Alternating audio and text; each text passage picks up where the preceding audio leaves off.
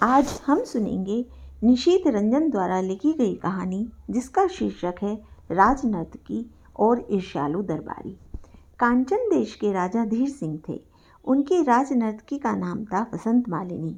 यद्यपि उसका जन्म एक साधारण परिवार में हुआ था, किंतु बचपन से ही नृत्य के प्रति उसकी विशेष रुचि थी और बड़ी होते होते वह सुप्रसिद्ध नर्तकी बन गई। अपनी इस कला के द्वारा उसने बहुत नाम कमाया।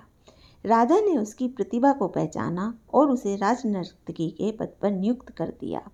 उसके नृत्य विन्यासों और असाधारण रूप भंगिमाओं को देखते हुए सब मंत्रमुग्ध हो जाते थे। उस साल महारानी यामिनी के जन्मदिन के अवसर पर राजधानी में बड़े पैमाने पर उत्सव मनाए जा रहे थे। उस शुभ अवसर पर प्रजा के समक्ष उसका सादर सत्कार करने का निर्णय राजा धीर सिंह ने लिया।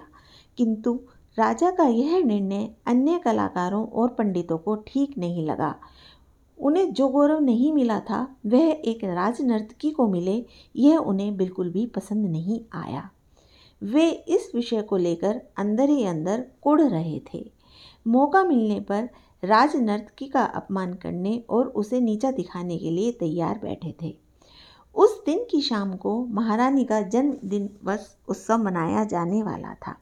वसंत मालिनी सजाए गए मंच पर बड़े ही विनय के साथ एक कोने में बैठी हुई थी।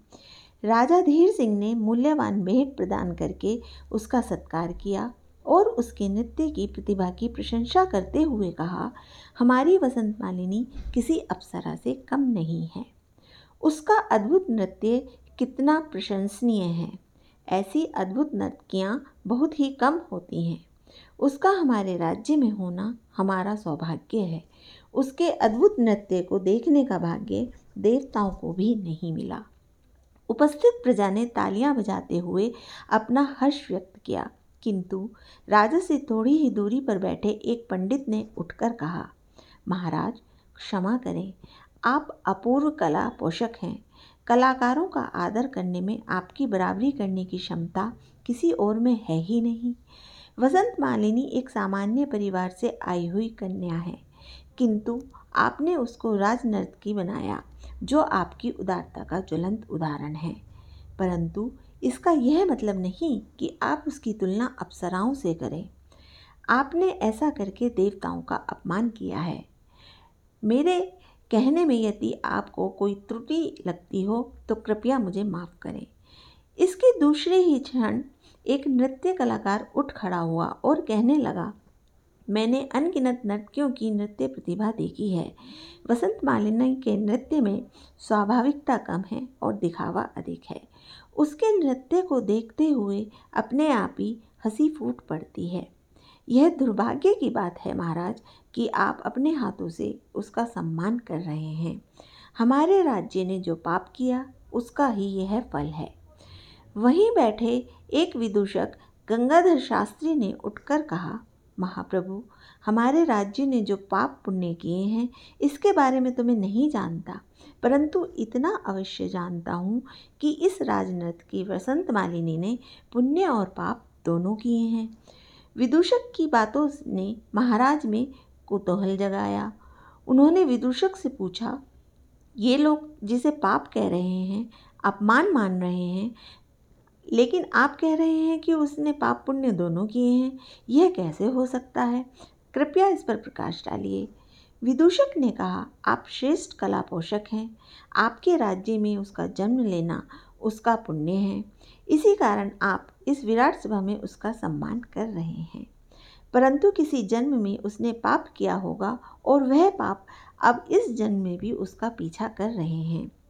महाराज ने विदूषक से कहा कि वे इससे विशद रूप से समझाएँ और उनके संदेह को दूर करें। साथ ही कलाकारों को जो आदर सम्मान प्राप्त हो रहा है, उसे देखते हुए अन्य कलाकार ईर्ष्या के मारे जले जा रहे हैं। ऐसे लोगों के सम्मुख वसंत मालिनी को नाचना पड़ रहा है, यह उसके द्वारा किया गया पाप ही है, विदूषक ने गंभीर स्वर में कहा। इसके पहले जिन जिन लोगों ने वसंत मालिनी की समालोचना की, उसके नृत्य को दिखावटी बताया, उन्होंने श्रम के मारे सिर झुका लिए। तब राजा ने कहा, ऐसे चाँद की सुंदरता का आनंद कोई नहीं ले सकता, जो चांदनी को नहीं फैलाता। इसी प्रकार साथी मानव में जो अच्छाई है, शक्ति सामर्थ्य है, उनका जो आदर नहीं करता, उनका पांडित्य निष्प्रयोजन है।